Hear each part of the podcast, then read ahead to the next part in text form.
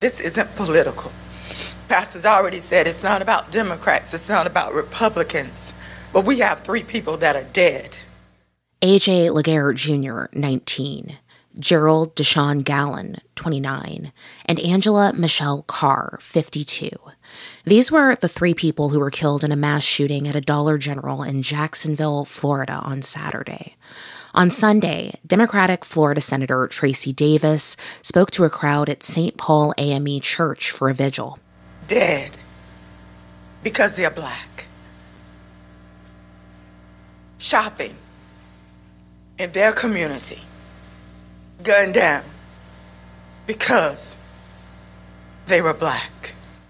The Jacksonville Sheriff's Office identified the shooter as a 21 year old white man who left behind racist, hate filled letters.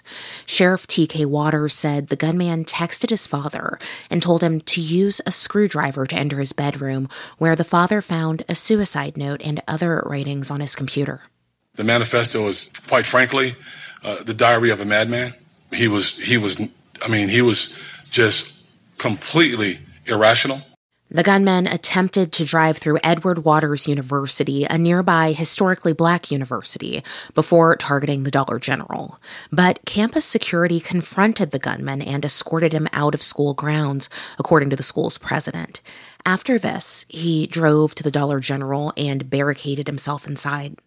Plainly put, this shooting was racially motivated and he hated black people. The Justice Department is now investigating this shooting as a hate crime. President Biden issued a statement on Sunday saying, quote, "As we continue searching for answers, we must say clearly and forcefully that white supremacy has no place in America." Meanwhile, in Florida, Governor Ron DeSantis addressed the community as they gathered for a prayer vigil. As DeSantis approached the podium, some in the crowd prepared to boo.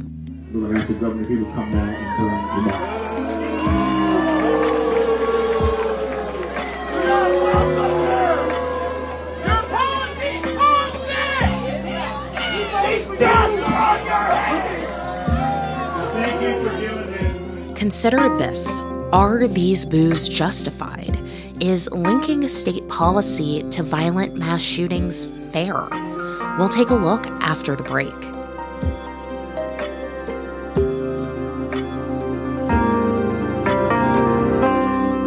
From NPR, I'm Juana Summers.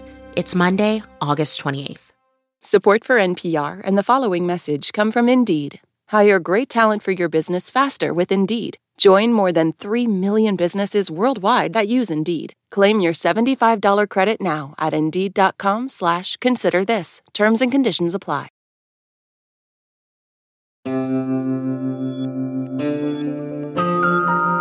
It's Consider This from NPR. Not everyone who saw DeSantis speak in Jacksonville was booing.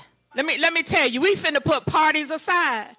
Cause it ain't it ain't about parties today. A bullet don't know a party. So don't get me started. At the vigil, Ju'Coby Pittman, a Jacksonville City Councilwoman who represents the neighborhood where the shooting happened, took the mic to ask the crowd to listen to DeSantis. If the governor wanted to come here and he bringing gifts to my community, y'all know I'm taking the gifts because we've been through enough already and I don't want to go through no more.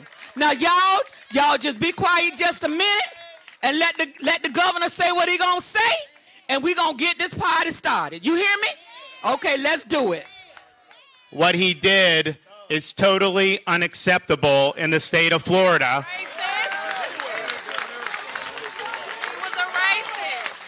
We are not going to let people be targeted based on their race. Uh, we are going to stand up. Mutaqee Akbar is president of the Tallahassee branch of the NAACP.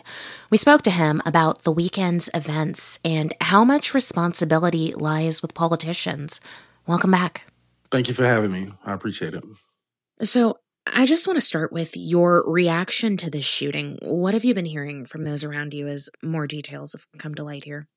Um, the the reaction is is is sad. It's troubling, um, and it it brings on a sense of anger. Also, um, that these types of heinous acts are still happening in 2023. Um, of course, everybody around is concerned about this happening, um, and and concerned, of course, that it's not isolated necessarily, um, especially around the fact that he initially targeted um, Edward Waters College, a HBCU, uh, with there being so many other HBCUs throughout this state. As we mentioned earlier, Governor DeSantis was booed at that prayer vigil on Sunday, and people in the crowd we're putting blame on his policies and we should just point out here as governor governor desantis has loosened state gun laws in florida. He's curbed efforts to teach black history in the state's public schools. And when he was being booed at that vigil uh, councilwoman Ju'Coby pittman stepped in to stop the crowd essentially saying that a bullet doesn't know a party. What were your reactions to that moment and councilwoman pittman's response there I'm I'm not, I, and I saw her response. I'm not sure where she was coming from um, when she said, you know, if he's here to bring gifts, we, we're here to accept those gifts.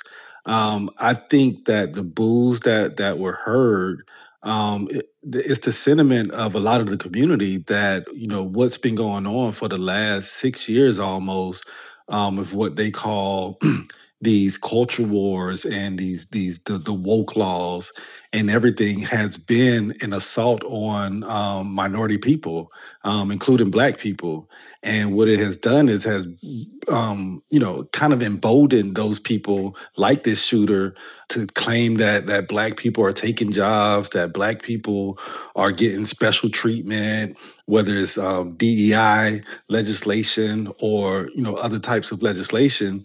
And what we've been saying all along, when it comes to teaching Black history, when it comes to the the importance of di- diversity, equity, and inclusion, all of those things to fight against them kind of lessens our worth um, and also causes people to have the type of hate that that can go into a Dollar General and, and shoot people just because of the color of their skin. Right. I, I want to push a little bit here because in the wake of this shooting, we heard Governor DeSantis call this gunman's actions absolutely unacceptable. And we heard him say that people in the state of Florida should not be targeted based on their race. He's come out against this. And given that, is it fair to link curricula in schools to a violent mass shooting like the one that we saw over this weekend? Uh, rhetoric is rhetoric. Um, whether you're you're you're spewing rhetoric as the governor or you're spewing rhetoric as you know uh, uh, you know somebody who is a gun-toting racist, it's the, it's the same rhetoric. It's the same what we feel like um, you know hate um, and racism, and we've seen it throughout the state. You know, we have Nazis holding up flags saying that this is DeSantis' country. We have Nazis protesting outside of Disney because DeSantis is making claims against Disney. He's he's called out those people um, who have these racist thoughts, the, these um, you know this violent behavior. He's called them out. So of course he's going to show up at a press conference and and make those statements, especially as running for president. But there have been a number of times throughout the years that he should have called out their racist behavior. He should have called out the fact that they were um, holding up Nazi flags outside of Disney and throughout the state of Florida in support of him. And he never called it out until, you know, this weekend when he he was pretty much forced to. And and even then, he couldn't muster up the language to call this person a racist. He he said he called him a scumbag, which is, you know, okay, but like like let's call it what it is. Let's call it racist. Let's call it racism. Let's call it hate. And and and let's teach what's going on the real way in these schools so we can't repeat history. Otherwise, we will repeat history. And that's a part of what we saw this weekend. I mean, we have this is unfortunately a sad ritual where we have conversations with folks like yourself after tragic shootings like the one over the weekend. From your view, what can be done to address a shooting such as this one, in which we have mm. seen these racist writings from the shooter, three black victims killed? Mm-hmm. What's the solution here? That's that's a difficult question um, because it is is trying to put a rational thought to irrational behavior. Um, and that and that's the same thing we've been dealing with, I think, with this legislation and this whole idea of being woke and everything. Is trying to rationalize irrational policies, irrational laws, um, things that just we should be focusing on so much more to build our community up. Instead, we're doing the opposite. Um, so I so I do think we need to stop the rhetoric, stop the hate, stop this idea of, of being woke all of a sudden means division.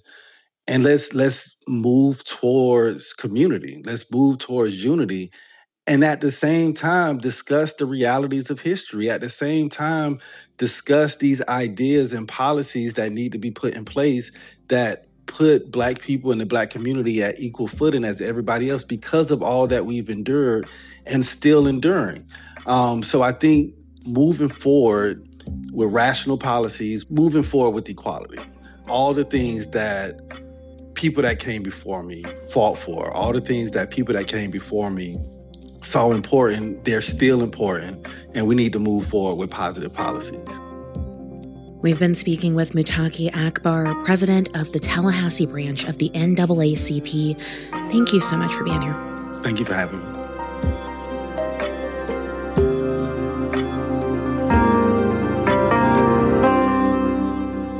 It's Consider This from NPR. I'm Juana Summers.